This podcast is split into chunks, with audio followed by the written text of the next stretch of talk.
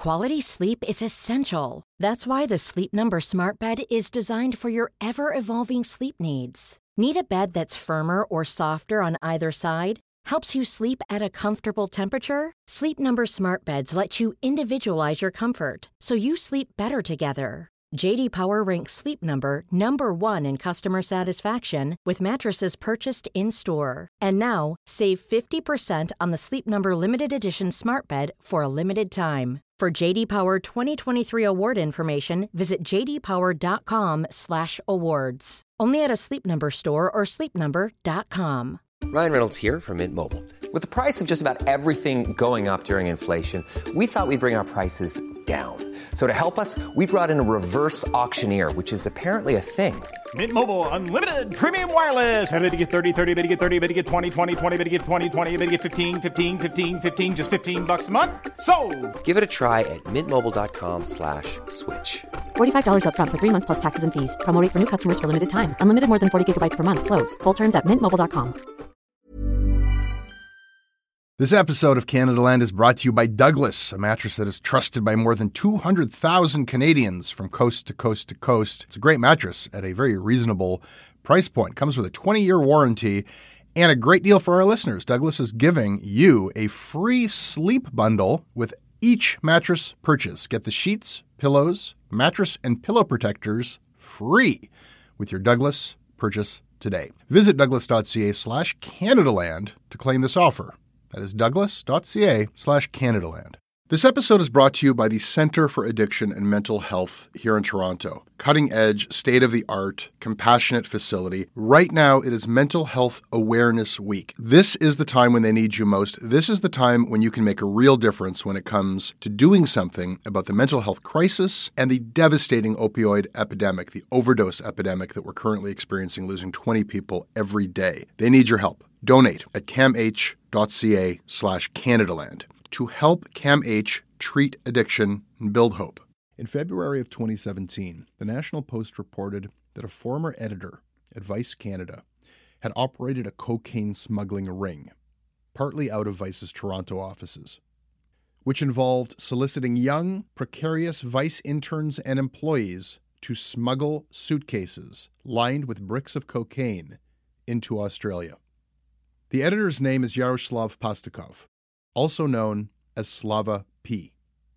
The Post's reporters, Adrian Humphreys and Sean Craig, did a fine job of documenting the crime. A crime which resulted in five kids going to jail in Australia. But one thing that they were not able to report on is the story of Slava P himself, in his own words. Slava refused to speak to the press then, this past September, when he pled guilty. Still, not a word from Slava in the papers. However, one year ago, an email was sent to Canadaland from Slava. The subject line read, We should chat. Slava went on the record with us about his crimes. And those interviews took us on an investigative journey that led to more people involved speaking out on the record for the first time to us. And the result of that extensive investigation is our upcoming true crime podcast, hosted by Canadaland senior producer Kasia Mihailovic. It is the definitive story of the cocaine smuggling ring inside Vice Canada. I am very excited to present to you now our next true crime show, Cool Mules. Deceit has been a big part of their story from the very beginning.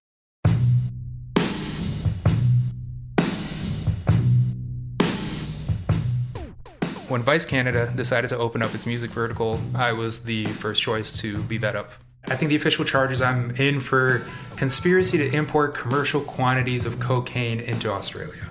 He approached people who were earning uh, small amounts of money, and he was offering them ten thousand dollars for uh, you know a couple weeks' work. They thought they were being approached with a freelance gig for Vice.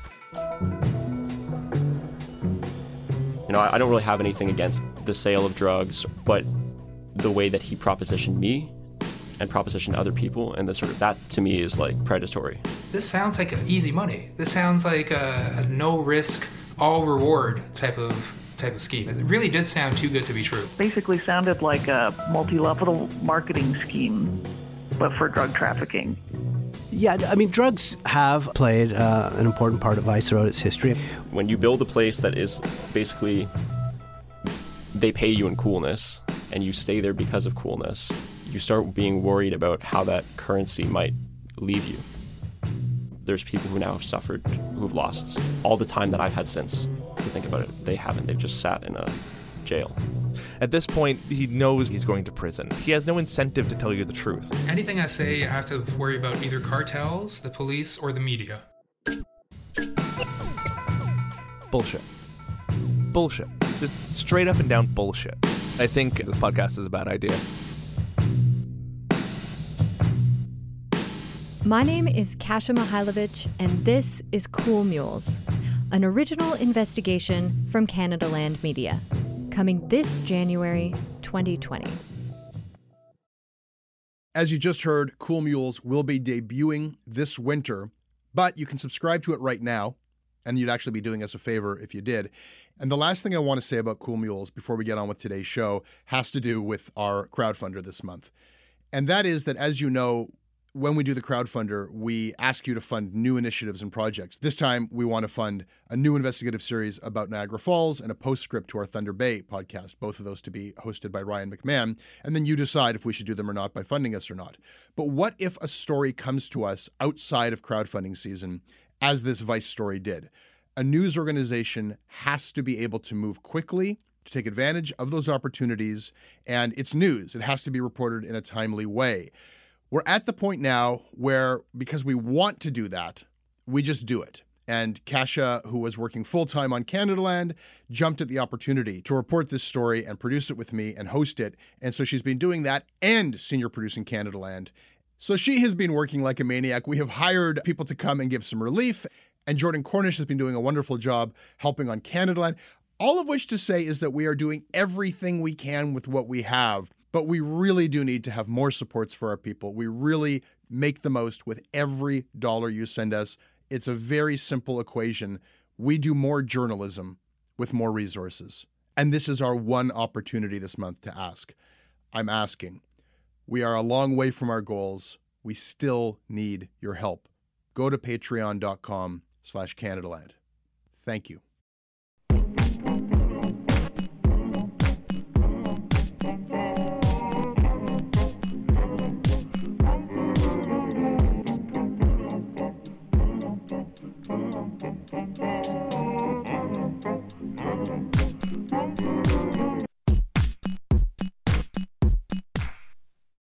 Yellow Vests, Proud Boys, Soldiers of Odin, The Three Percenters, La Meute, Incels, Wexiteers. When can I stop caring about these people? Somehow this has become part of our thing. It was never supposed to be our thing. For me, covering the media meant covering people with power, people with a platform. It never meant paying much mind to the sweatiest, horniest, ugliest, and angriest corners of public discourse. I remember a time when Canada's Nazis and crackpots were in the basement, shoved into a dark corner where they belonged. I mean, there are always going to be some hateful people out there whose hearts and minds will never be changed. And, you know, because I don't think that they should be imprisoned for their beliefs or forcibly silenced, I am very much in favor of ostracizing them and ignoring them. Fine by me. But then they were no longer ignorable. Sun News Television was ignorable. Sometimes it rose to the level of mockable, but mostly ignorable. Nobody watched it. Then The Rebel was born, and it was hugely popular. Nazis and Klansmen in silly costumes were ignorable. But then Richard Spencer got a haircut and put on a suit, and a bunch of bigots in tan slacks marched on Charlottesville, and any hesitation about covering them went out the window. You don't need to worry about signal boosting these guys. They had a platform. Their signal was strong. And any worries about fear mongering, about getting people scared of something that, you know, people don't really have to worry about, well, that all went out the window too. We've had a mosque shooting, an incel attack. Those teenagers last summer who killed three people in BC, one of them was into Nazi shit. If anything, these guys needed way more scrutiny. Most of them had blasted all kinds of warnings online before they actually hurt people. So our work became explicitly about not ignoring them, instead, rigorously examining them. And other media too. Mack Lamoureux and Vice, lurking in discussion forums, found neo Nazis in the Canadian military. The Globe and Mail delved into some of these online forums. The Toronto Star put people on this. Rooting out these assholes became a beat in Canadian journalism. And a really needed one, too, to put a check on the other media representation that these groups were getting. The soldiers of Odin were getting nice write ups in local newspapers for shoveling snow from their neighbors' driveways. The grievances of the Yellow Vesters were patiently listened to on national radio on the CBC, presented as an economic grievance of the working class, while the Yellow Vests' constant calls to hang Trudeau for treason and end immigration outright because of some globalist conspiracy, that stuff got downplayed or just completely ignored. So, because these groups got so good at the media, got good at cleaning up their images, their brands, because of that, a big part of our media criticism became about scrutinizing the Faith Goldies of the world, digging through the muck of their histories to find out what they were really about, what they really believe. So they couldn't lie about it, and maybe so other media would have that as a handy reference when they wrote about them. We were trying to get you ready preparing you with information so you can make informed choices when some of these people cleaned up nice and passed themselves off as legitimate candidates of, say, the People's Party of Canada. But the PPC was a bust. Bernier did not get one seat. And that's got to be a moment of reflection for us. Did we overplay the threat? Is it possible that Canada really is better than the United States in this respect? that kind of extreme right populism, it might exist here, but it's not getting into our mainstream politics, maybe. Because if we don't take this moment to reflect, if we double down searching for Nazis, well, I fear we could become something ugly ourselves, something that scares people for no reason. I mean, in a worst case scenario, if we were to lose all perspective, we could become part of the problem. We could become that hammer that is always in search of a nail finding Nazis and bigots where none exist. Today, I want to explore that. I want to take that moment of reflection with the help of a fellow journalist who has also been on this beat. Steven Zhou is a freelance investigative reporter focusing on national security and Islamophobia. His work can most recently be found in Vice News. He joins me in our Toronto studio. Wait for it.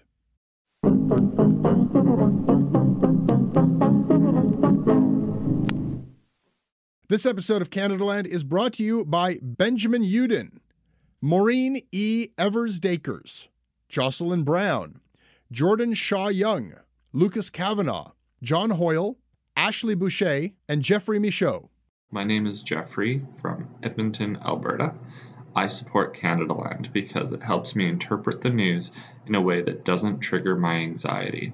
In the current media hellscape that we live in, so much of it is so incredibly sensationalized that it is nice to hear a voice of reason who interprets it in a way that doesn't make me feel like my hair is on fire. This episode is sponsored by BetterHelp. Uh, it's amazing the things that we tell ourselves to talk ourselves out of getting help. Anybody who's actually gotten help knows that the process of getting things off your chest, of taking your stressors, your problems, and just like not letting them be bottled up, working through just conveying them to somebody, half of the battle is just doing that. You unburden yourself. And you know what? If you have a real mental health professional, no, they don't have magic bullets or magic words that make it all go away but often they can help you see things a little bit differently and guide you to strategies or tools or to a new perspective that actually does help. As the largest online therapy provider in the world, BetterHelp can provide access to mental health professionals with a wide variety of expertise in mental health. Because you listen to this podcast, you get 10% off of your first month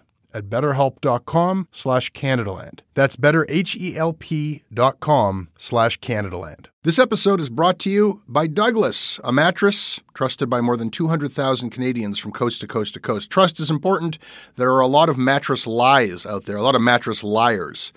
And I, I, I, didn't intend the pun, but it occurred to me that there is one as I was saying those words. Listen, I am not lying to you. Uh, I have uh, experienced the Douglas mattress. It is an exceptional mattress at a surprisingly affordable price point.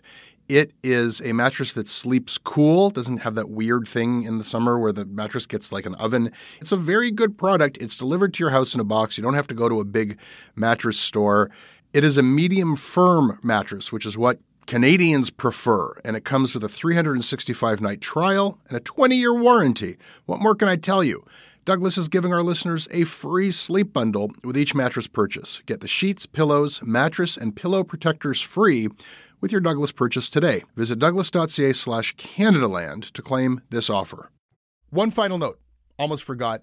The wonderful swag that we have in our crowdfunder, the socks that we were offering, sorry, they're sold out. Those were provided to us by Sock Club, and Sock Club makes amazing socks. And the lucky people who got those socks are showing them off on social media, and they are damn cozy. So check out Sock Club. Thank you for the socks. Also, the t shirts, which you can still get at our crowdfunder, those are by Hard Boiled. Hard Boiled, a Toronto based t shirt and everything else company. Check them out online. If you ever need t shirts for the thing you're doing, they're the place you want to go. Hi, Steven. Hi. I feel like we've sort of established this beat, and by we I mean the media writ large, where you've got the work that you've been doing and the stars been doing this, and we've been doing this, and all these different groups, and we're, we're watching them, we're trying to infiltrate what they're saying online and go to their rallies, and there's been a lot of concern about this, and now there's a feeling of almost like the balloon's being deflated with this last election. It's like Proud Boys and Yellow Vests and Sons of Odin, oh my. Has the rise of the extreme right in Canada been greatly exaggerated? I think whenever you put the media onto something, there's the media magnifying glass, and there's inevitable some degree of exaggeration in terms of the scope of the problem, probably. But I don't think that necessarily means like you therefore have a decrease or, you know, a minimal amount of these people organizing behind closed doors or doing what they're doing. So if it were, not worth covering. If it were such a small problem, you wouldn't have somebody like Andrew Scheer, this past campaign especially, incorporating so much of the uh, kind of right wing populist talking points into his messaging. That's really interesting because you spend a lot of time in the forums where these various groups congregate and discuss. And then you see some of the same kind of language in Scheer's rhetoric, and you feel like, okay, well, that's the dog whistle so it's not necessarily a question that this was sort of the defeat of the alt right or the extreme right, but almost like, yes, Bernier's party lost, but meanwhile, the mainstream conservative candidate is echoing some of this stuff. Yeah, yes, Bernier's party lost, but his party accrued, I think, over a quarter million votes. I mean, he had candidates running in pretty much all 338 ridings. Many, many, many of them have just look at their Twitter timeline or Facebook or whatever. It's obvious that they're racist, right? Mm-hmm. But um, you could say the same for several of Andrew Scheer's candidates.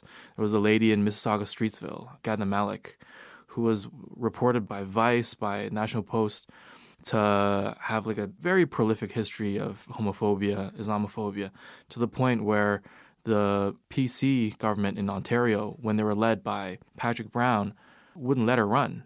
And then she was allowed to run at the federal level. she was too racist for Patrick Brown, That's but right. she was okay by she was okay by Scheer. There is obvious mainstreaming, but it's backed by a good portion or segment of the Canadian population that is curious or sympathetic to this kind of worldview. And the question is what the gap is in terms of like, okay, them believing this stuff and them being actually organized. And then you can see different kinds of signs like, okay, there's Wexit with their campaign. There is, you know, people on the in the streets coming out every month a couple of years ago to do anti-immigration, anti-Trudeau anti Muslim demonstrations around uh, Motion 1 103 and that kind of thing. It's part of our job is to point out where this kind of sentiment is coalescing into organized forms of civic action. And that was done kind of on the reg leading up to the election.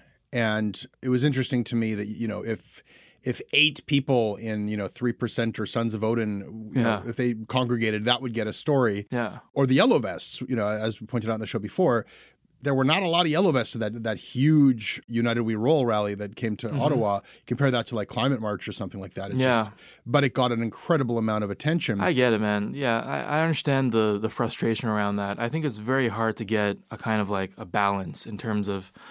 I think you do have to point these people out. Take the Wexit example, Wexit Alberta with Peter Downing, an ex uh, RCMP officer who put up all these billboards a year ago about Justin Trudeau leading us to a civil war. Yeah. those are his his words. And above that text, he had like, is it communism, socialism?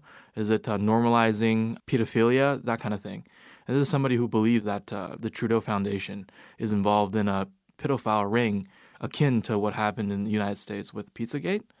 So he's the leader, the founding Can leader you, can you this. say that again? I mean, I almost w- didn't even want to say the word Wexit today because it sounds so ridiculous, but here we are. Here we are, man. So, Yeah. so somebody who's pro Western Uh, secession, the, the founder, the founder of the quote unquote Alberta Wexit campaign that got a lot of steam. the founder, The founder. who's putting up billboards saying that, that we're, we're heading towards a civil war, also believes that Trudeau is, is somehow endorsing Yeah. pedophilia in like a Pizzagate oh, this is conspiracy this. kind of. He put up those billboards in Alberta through a third-party lobbying group called Alberta Fights Back, Mhm. and you know it was just billboards that asked, "Is Trudeau leading us to a civil war?"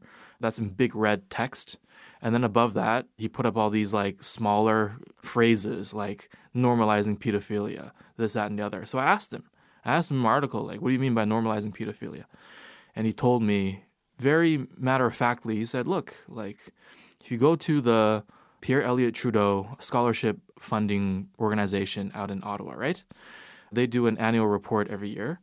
The annual report they put out three years ago has a big symbol on it, triangular symbol, that matches what the FBI unearthed a few years ago in an investigation on a pedophile ring. And they find that this is the same symbol that uh, pedophiles use to communicate with each other about what you know what kind of proclivities they have. Oh God! And some of the other stuff on that He's billboard. doubled down on this Yeah. several times. So speaking of Peter Downing and the media's sort of endless appetite to kind of entertain these ideas and oh, Western alienation, let's talk about that. CBC has been playing this clip of Peter Downing. This is the Wexit Alberta leader, Peter Downing, I think at a recent rally. The day after the election, Husky laid off 200 people, and Canada has now moved south of the border right now. Our farmers are hurting. We're seeing legislated deindustrialization in Alberta the exact same way that we've seen legislated deindustrialization in the fisheries in. Um, in Atlantic Canada, manufacturing sectors, mining, all those kinds of things. We are not, as Albertans, going to sit around and, and wait on the government to give us a, a welfare check. It's not happening. We're separating, and it's that's what's going to happen. So I think you know he sounds passionate, but he's making Yeah. what seem like kind of reasonable complaints, and and you know I think he's presented as somebody who is really cares about this stuff and wants to be heard. What do you think is missing from a presentation like that by CBC? I think you have to point out his background. It matters that he, up until very recently, partnered with a guy named Patrick King, who was part of the his inner circle and who calls himself Peter Downing's right hand man. Actually, up until the the article I wrote for for Vice.com, was going around Alberta and I think Saskatchewan as well, together talking about Wexit. And King has is like an open sympathizer of neo-Nazi ideas. Mhm. You know, there are clips of him online that um, people have downloaded of him talking about you know the globalists trying to dilute the um, Anglo-Saxon bloodline by uh, doing X, Y, Z. There's an end game. Called depopulation of the Caucasian race or the Anglo-Saxon. And that's what the goal is, is to depopulate the Anglo-Saxon race. Because they are the ones with the strongest bloodlines.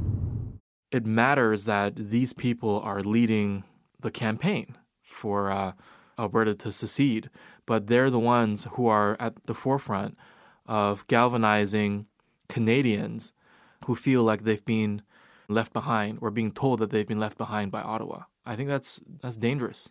My point is you have to point out that this kind of person Yeah. is behind the movement. Well, okay, I agree with you. And I think these things have to be pointed out. I'm just trying to look at it from the other point of view to say it can be kind of a sick kind of entertainment to enter into the world of these nut jobs and to gawk at them and to point out just how ludicrous their belief system is. Yeah. Do they represent anything significant? So Wexit, this like idiotic idea of Western separatism, which itself a lot of people in BC are saying like, leave me out of this. BC's not a part of it. Yeah, it's So- more like Prexit. People are calling Prexit now. Prairie exit. Oh God, I've heard Albexit. So how much credibility or time should should we be giving this? And what's the mood after the election? Is this losing steam or is it gaining steam? Look, not that many people come out to the the rally. There was one in, on Saturday. It was like 700 people, but the sentiment I think is real. You also documented the online following, which, which I have to say that number did take me back a little bit. Yeah, and the question is still there whether or not it's an inflated number with bots and uh, different kinds of like ways to you can manipulate those numbers online. I'm not a, an expert on that. With that in mind, as of right now, at least a quarter million likes or members for the uh, votewexit.com group on Facebook, and Alberta Wexit has at least 30,000 likes and 10,000 likes for Peter Downing himself. A lot of people have taken from the People's Party of Canada's total failure to win even one seat a very happy lesson that they conclude from this that what has worked all across the world has failed here. Mhm. Failed with Kellie Leitch and it failed with Maxime Bernier. To pick on somebody in particular, Justin Ling, writing in Foreign Policy, wrote uh, Bernier's failure is a tale of how populism can fail. Is that the right lesson to take from this party's failure? To an extent, it is. But I would say I'm not heartened by the fact that 25,000 people vote for, you know, Faith Goldie in, in Toronto. There's a difference between how much of the population is sympathetic or believe in that kind of a, Mhm. a kind of a worldview, and that's enough of a problem for a person of color like myself. Okay, you don't have to be an organized political entity for you to be dangerous. This is a snapshot. A quarter million people voting for the PPC throughout Canada Yeah. is a snapshot of part of the problem, that problem in in Canada. And I would say that it's been a f- I don't know a, f- a few years since 2015 when if you want to use uh, the the rise of quote unquote rise of Donald Trump as a kind of measure for when this problem started, it takes time for this kind of organizing to to coalesce into anything significant. Nothing happens this year or the Yeah. year before, but I don't know what's going to happen in the future. But you just brought up something interesting, just in bringing up Trump as the comparison point. I, like, I kind of feel like people who are taking that lesson from Bernier's failure are ignoring the obvious. When this kind of populism was offered on the political menu in other countries, most significantly in the United States, it was not through some new fringe party that was created simply to give that stuff a voice. If Donald Mhm. Trump had run under some vanity project party that he created just for himself, Mhm. I think he would have been laughed off the political stage. It's the fact that he was able to hijack the Republican Party and take those ideas. So I think that had Maxime Bernier won the conservative leadership, which he almost did, Yeah. very, very like he won Lost by twelve. 600 votes. Yeah, I mean, it, it's incredible to me how close he came. If he had been the candidate, I kind of feel like he would have won. I kind of feel like he would have taken more of these ideas into his campaign. And unlike Scheer, I take your point that he was kind of very mildly. He was working and integrating some signals to this base, but he was not giving it a full throated. I mean, I think, you know, if you, if you look at the, the Donald Trump Yeah. playbook, don't be subtle. You take it right on and you say, yeah, I said it, so what? Mhm. You know, in Canada, Doug Ford played from that playbook and won. Mm-hmm. I kind of wonder if conservatism in Canada, now that it's having its whole head scratching, what's the future of conservatism? It's sort of like, well, you didn't do the thing that conservative victories have had going for them everywhere else, Mhm. which is don't treat these radicals and deplorables like they were deplorables, Mhm. embrace them, and you'll win. I can't help but kind of imagine some sci-fi, you know, alternate reality of Canada where that, that seems like it was very, very possible had that had gone a different and way. and I don't I wouldn't say that Andrew Scheer was always subtle with it this campaign. He, you know, he wasn't subtle with when he announced his border security plan near the end of the campaign where he mentioned that one of the big reasons to bulk up security along the US border is uh, gang violence and one of those gangs is MS-13. He said that Yeah. and didn't come across as subtle to me. Donald Trump's very frequent. Purely, it's a Yeah, cop- Trumpian. carbon copy. I'll tell you something though. The, the, the rhetoric and the content might be a carbon copy, but I don't think that Scheer ever succeeded in connecting with people on that emotional level. No. And in fact, he hires Warren Kinsella to paint Bernier as, Yeah. as the nut job, and he won't be seen next to Doug Ford. So I think he was trying to kind of fashion some sort of moderate Canadian. Yeah. You know, way of, of having his cake and eating it too, and I, and I think that that failed. You know, this was a disastrous election for them, and I, I wonder if that's the lesson they learned: is don't half step it. That's a good question, but I, I do think, to your point, there's a kind of an internal battle for where the Conservative Party ought to go from here, and right now they're trying to have it both ways. They've long been trying to capitalize off of this um, populism phenomenon. You know, like you can't overlook the fact that he, Andrew Scheer's director of outreach, for example, was a founder, one of the founding either members or advisors of, of an anti-Muslim group. Mm-hmm. That Hamish Marshall And then Hamish Marshall also, Yeah. you know, worked out of, you know, Rebel Media headquarters for a bit Mhm. when they were really, really known for being really bad in 2015. So the larger question of whether or not I'm happy about or like, you know, I, I feel like this is uh, indications that we're moving towards a brighter future and past this far right populist moment in Canada, there's no reason to say that. Is there reason from your direct experience with these forums to say the opposite? And I know that what you know, it's very hard to define this stuff because you're talking about the concerns of a Wexit separatist are very different than the concerns of an anti-immigration Maxime Bernier fan from Quebec are very different than you know an inland BC. Like there, there are so many different groups and associations and it's just become this weird umbrella where some people are, are really just interested in you know pipelines and oil patch and other people are saying let's hang trudeau and okay well let's roll together might as well Yeah. so in the aftermath are you getting a sense like has has it been blown to smithereens once more and these different groups are festering and you know licking their wounds after the election or or are they uh, more I organized think Is they're I think they're galvanized by Scheer's loss. Yeah. Because now mainstream conservatism has lost. And now something has to take the place Right. of that. I don't necessarily see these different patches as you as you say as totally separate in terms of their sentiment and ideology. I feel like they all really just can't stand Justin Trudeau for one. Yeah. And they all believe that he's letting in ISIS terrorists through the Quebec border in order to kill true blood Canadians, as one of the Wexit people told me. they share like this great replacement thing and, and a lot of it is white do. nationalists Absolutely. but do they all i mean like you, you've also documented the traction that far right ideas have gotten in chinese canadian communities Yes. can you talk Oh, about yeah. that a bit Oh yeah, and that kind of I don't even know where to start. I mean, I spent a lot of time in um, Scarborough North, the the riding. The Liberals won pretty handily in the end, and I followed around the the NDP candidate who was going door to door, and every other person or like every three or third or fourth house that we went to, somebody said something about quote unquote illegal border crossers coming over to make their community unsafe. Or they're talking about Justin Trudeau about to legalize drugs, hard drugs, after he's legalized uh, cannabis. And the Conservative Party has been pushing this kind of messaging on their Chinese Facebook page. That's documented by, I mean, the CBC reported on it, everybody reported on it. And that's what worries me. The quote unquote mainstream Canada, like a party that's certainly has the potential to govern in Canada, is willing to dabble in this level of misinformation, Mhm. or you could you could say disinformation. I think it's fair to say that they went to that level. And the Chinese community is, you know, I don't want to say everybody believes that, but they're certainly working on that community because nobody else is where the progressive end of the, the spectrum is not in that community. Mhm.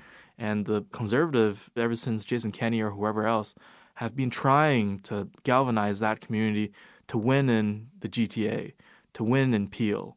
And they're going to keep on doing that. but building a coalition that includes that community would mean putting people who believe in the great replacement theory that Yeah. immigrants are trying to, to push white people off of this continent Most citizens, Chinese Canadian citizens, voters in, let's say, Scarborough North, probably don't even know what the replacement theory is.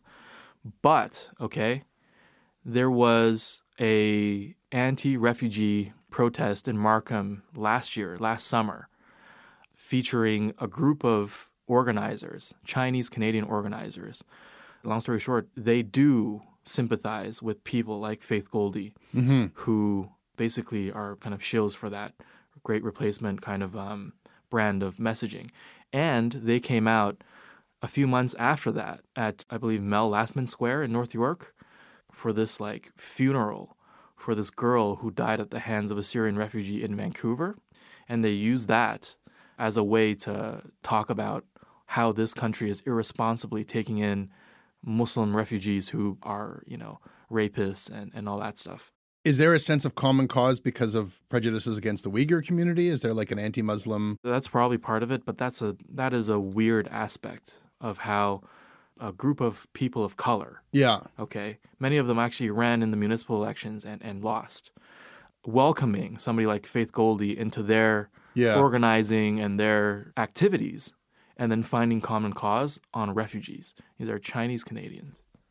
Yeah, I mean, I don't mean to act totally shocked. I mean, the, the, the phenomenon, especially of older generations of new Canadian I communities. mean, some of these people are young. Some of these people are young, Uh-huh. young, young Chinese people. uh huh. And I mean, that's again, this is me doing the media magnifying glass thing again, where this is a very small group of people, but they're very loud. They started their organizing around the hijab hoax incident, where a hijab wearing 11 year old girl in Scarborough said her, her hijab was cut by an Asian man and then had to recant it because, you know, she's young and it didn't happen. So pitting the, the idea of an Islamophobic Asian man, and it turned out to have not happened, and Yeah. then you've got the tensions between these two communities. And uh, then this this this group of people came out and started asking the prime minister to apologize and, and that kind of thing. They represent the extreme culmination or representation of how far right messaging, uh, what far right messaging can produce when it meets a community of color, for example. It Mhm. can happen. This can happen. It doesn't represent a huge amount of necessarily right now represent a huge amount of the Chinese can- Canadian community, which is now finally, I think, being organized by NDP candidates or other candidates who are focusing on healthcare, labor, job availability, these important uh, issues that are like important to newcomers, but they never got picked up by Mhm. progressive politicians or organizers. And the right wing has been filling that vacuum. So you're finally seeing some parity there, I think, in terms of, of grassroots organizing. I'll, I'll run a, a, a different uh, hypothesis past you, which is to say maybe the reason why this stuff has failed to be a real force in this last election is because of the work that you're doing and, and some of the work that, that our people have been doing. Like, because we had the benefit of seeing how this kind of snuck under the radar in the United States, we did put a magnifying glass on these people. And, you know, explicitly in a lot of the agendas and the secret planning that's been exposed from some of these groups is the Richard Spencer effect of like, don't show up in a white hood, dress respectably, speak reasonably, and don't yell. And you can get your ideas onto the main stage. You can normalize and launder these ideas. And uh, the other guy will look crazy for calling you a Nazi. mhm. And Or punching you, and then it's all about, it turns out. yeah, about yeah. Who, who who's the violent thug here? Yeah. So a beat has kind of sprung up in Canada where we have had your colleague advice Mack Lamoureux in, in, in various forums, of, Absolutely. you know, finding the Nazi in the armed forces. He's the and- one, and, and he's actually the one always in those forums. Right, in the three percent. So yeah, he, he he would have the view from the forums at the rally. You know, you could say that the media is blowing this out of proportion. I always hoped we were shining a light on it and and not letting people get away if they gesture towards some online meme and they think they're speaking in a secret tongue, decoding that, doing the work of sitting through hours and hours and hours of uh, video. I mean, just the amount of media these people produce is, is copious. Maybe we didn't let them get away with it, and the public was uh, the receipts were in hand, Mhm. and they were not able to present themselves as as normalized, and that I agree. maybe that worked. Maybe journalism did its job. I mean, that's people are going to hear that and be like, "You're that's that's ridiculously self-congratulatory." But I do think that there was a cumulative effect of all these different news organizations paying attention to this stuff and taking it seriously. I don't think I'm being an advocate when I say that it's necessary to point out that some of these people, like when you interview them, please keep in mind that they've done this or they've said this. Yeah. Okay? That's not, that's just the truth. Okay? And if that doesn't happen, what's going to happen is that that stuff stays under the radar and they become regular features in the mainstream media. Well, Andrew Scheer appeared on The Rebel as that rose in prominence, as that thing that started it, I don't, you know, in, in Ezra Levant's bedroom after, you know, Yeah. I remember that video from his kitchen when he launched the thing. Um, and he was playing the underdog card, you know, Sun News Network is in shambles. I'm going to start this grassroots thing. Wow. As that became a, like, a really, like, for there was a moment there where it was it was the Canadian media success story. You saw Mhm. conservatives say, "Okay, I, I I want in," and I think it was only by documenting everything they had done, from you know claiming that Muslims were behind the Quebec mosque shooting and Yeah. everything else, Yeah. that eventually you, you you put them in that category where you, you you put the question to an Andrew Scheer and say, "Are you still going to talk to these guys?" That's right, And yeah. at a certain point, he says, "No, I'm not." Yeah. I want to talk about that a little bit. I I, I think that there's also, you know, that like wrestle not with uh, monsters lest you become one kind Mhm. of like like it, it, it's it's gross work, Mhm. and it's not the kind of work that I thought we were getting into. Trying to turn a lens on, you know, the Globe and Mail and the CBC, and finding yourself doing like much more coverage than we ever thought of of the Ezra Levants of the world Mhm. because it wasn't that long ago, six years ago, that he was kind of a footnote, a joke. Sun News Network had notoriously shitty ratings. Nobody cared about this stuff. And it was kind of funny that they were trying to sell this disgusting stuff to Canadians and Canadians weren't buying. Mhm. And I remember, uh, like, uh, way before that, an era where the only time you would see an actual live KKK member in the media would be like on some trashy daytime talk show with like Donahue or Geraldo or something Mm. And it sort of sullied them Mhm. even though they were taking the moral high ground and you know they weren't they certainly weren't trying to uh, glorify them just the very fact that they would recognize their existence like why, why did you find this one fringe weirdo Right. so where i'm going with this is is that it was with some trepidation that we got into those forums and started to do those kind that kind of reporting and saying okay let's talk about the fringe weirdos.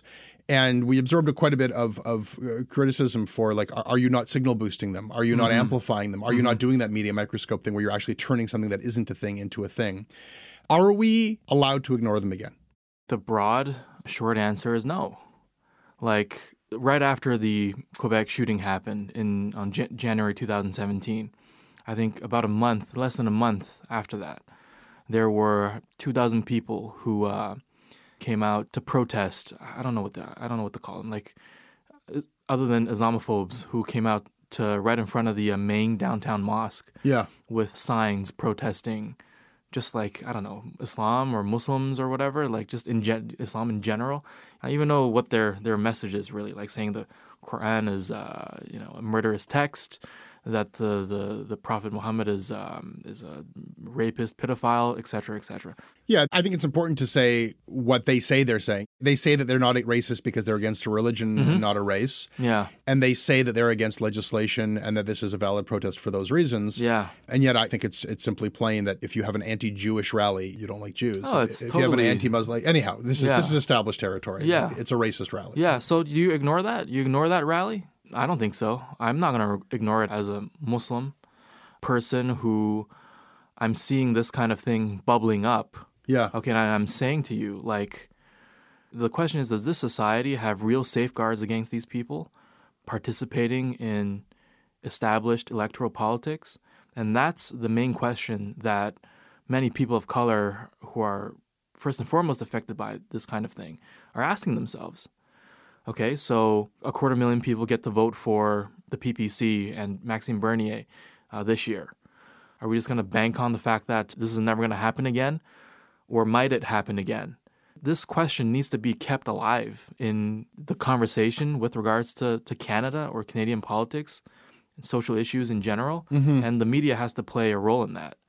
And you can't do that without pointing to a group like Wexit or a group like, you know, the PPC and saying, look, that's that's a thing. Like Wexit is now going for official party status. You don't have to cover every single rally. You don't have to do this, that, and the other. But if they're going for official party status and they are who they are with their past, then you should say it. You should say Yeah. like, okay, you know, pay as much attention as you want to this, but it exists. Right? And there's no other than the goodwill of my neighbor there's nothing stopping them from getting more votes Yeah. i mean what is there there's some law that says that they can't get more votes no like i'm banking on the political climate of my riding or like my city or my region for this to happen or not to happen. Like, of course, you ought to keep an eye on that. Yeah. The things that give me concern is the conservatives are going to have to figure out a distinguishing message of what they are and what they're offering. Yeah. And this is just sitting there as a very popular. I, I don't know where else they turned. Like, do they turn more to the center? Like, uh, it doesn't seem like that would be a winning strategy. And then I guess you've got the fact that, like, I do sense that all of these different factions have kind of been blown to smithereens. And I think it's kind of embarrassing to associate with the People's Party. Mm-hmm. And I think that, you know, you've got all these different pockets. But I know that what you're saying is true that, like, what unites the Chinese communities who feel this way with the Wexiters with the Sons of Odin, with the Proud Boy. What unites them all? The things that they can all get together on is anti-immigration and specifically anti-Islamic. Anti-immigration uh, and a hatred of Justin Trudeau. Hatred, like of a violent, a, a, violent sense of hatred Yeah. about Justin Trudeau. Like the real Canada is being buried by the rise of globalist, uh, I don't know, money or Jews, politics. Jews. Yeah. They, they they don't like And Jews. Jews, yeah. That, that that's always worked. Look, I, I guess I'll just say like it's embarrassing to associate these people when it's you and me. It'd be embarrassing if I came out next year and I'm like, yo, I'm I'm gonna be the conservative candidate for this riding, and I start peddling this kind of uh, messaging and associating with people on the far right. Mhm. Okay, but for much of Canada is probably oblivious to the fact that there is a huge divide in this country where a large group of people, and I think right now we know that many of them are in the western region of this country, they don't see it that way. You know, they don't see, like, they just simply don't see that associating with somebody like something like Wexit is is not a is not a good thing. Like they genuinely believe, and premiers are trying to galvanize people there via this like sentiment of Western alienation. Like they recognize it, Yeah. and a part of the bulk of the population there, they genuinely do believe in in what we were talking about. Well, I think it's not simply that we can't take for granted that the default dismissal and, and even derision that, uh, you know, Wexit just sounds like a joke. And these ideas of Western separatism have been around a long time, and they, they, they do seem quite silly to us sitting here in this Toronto studio. Our ridicule of that and our dismissal of that is like super fuel. That there are people in Toronto who are laughing at them or, or laughing at this concept. That's a, a resentment that actually is, Yeah. is an energy that, uh, you know, Yeah. uh, is, is, it's powerful. Definitely. It definitely is. And I'm just not uh, ready to say that this is such a small thing.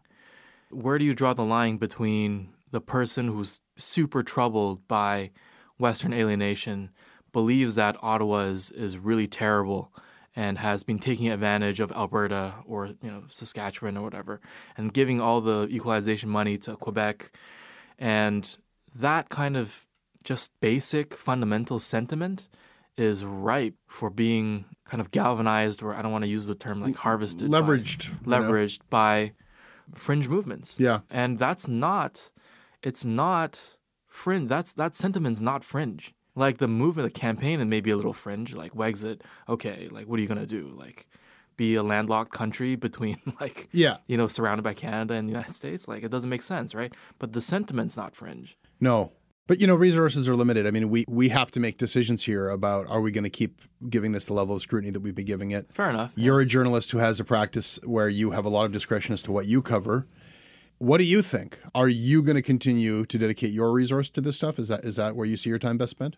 Well, I mean, part of it isn't. I think it's useful to mention that a lot of this work is done by activists on the ground, people who call themselves uh, anti-fascists. Yeah. On the ground, and there is, um, well, I don't know if he'd call himself uh, anti-fascist, but there's the Anti-Racist Canada uh, Blogspot Collective. Yeah, well, you know, uh, the anti-hate uh, group is uh, Anti-Hate Group Canada. Evan Balgord used to write freelance pieces for us, and that I think is now his his primary focus. Right.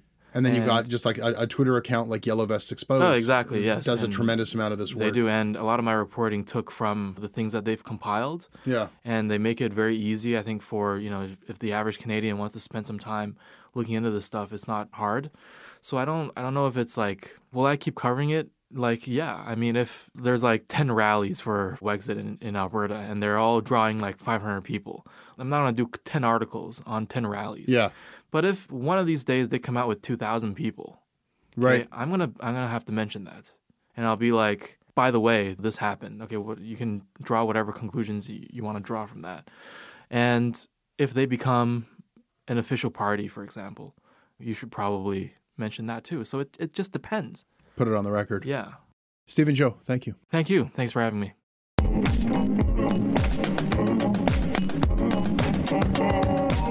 Hey, that's your Canada Land for this week. If you liked it or anything we do, all I want you to do is support us. Crowdfunding is on, and we need all the help we can get at patreon.com slash CanadaLand. My email is jesse at CanadaLandShow.com. I read what you send us. We are on Twitter at CanadaLand. Our website is CanadaLandShow.com, where you'll find a new episode of Commons Dynasties this week, The Rizzutos, as if I didn't have enough problems. This episode is produced by Jordan Cornish. Kasia Mihailovic is our senior producer. Our managing editor is Kevin Sexton. Syndication is handled by CFUV 101.9 FM in Victoria. Visit them online at cfuv.ca. This is where I say it again, so I guess I'll just say it again. Please support us. Patreon.com slash CanadaLand.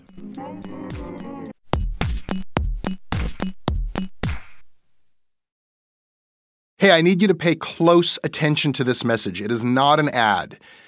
This is about Canada Land and this is about you. You need to know that the news crisis is about to get a lot worse. You've heard about the layoffs. We're about to have news closures, and it's very likely that we're going to be seeing the defunding of the CBC. Where are you going to get your information from? What can you do about this? You can support Canada Land. We need you to. And so for this month and this month only, you can become a Canada Land supporter and get everything our supporters get for just $2 a month. That is an almost 80% discount. The clock is ticking on this. It disappears at the end of the month, and then we will not offer it. We need your support. We need to keep news coverage alive in Canada. Go right now to canadaland.com slash join. And thank you. Imagine the softest sheets you've ever felt. Now imagine them getting even softer over time. That's what you'll feel with Bowl and Branch's organic cotton sheets. In a recent customer survey, 96% replied that Bowl and Branch sheets get softer with every wash. Start getting your best night's sleep in these sheets that get softer and softer for years to come. Try their sheets with a 30-night guarantee. Plus, get 15% off your first order at bowlandbranch.com. Code BUTTERY. Exclusions apply. See site for details. Even when we're on a budget, we still deserve nice things. Quince is a place to scoop up stunning high-end goods for 50 to 80% less than similar brands. They have buttery soft cashmere sweaters starting at $50, luxurious Italian leather bags, and so much more. Plus, Quince only works with factories that use safe, ethical, and responsible manufacturing. Get the high-end goods you'll love without the high price tag with Quince. Go to quince.com slash style for free shipping and 365-day returns.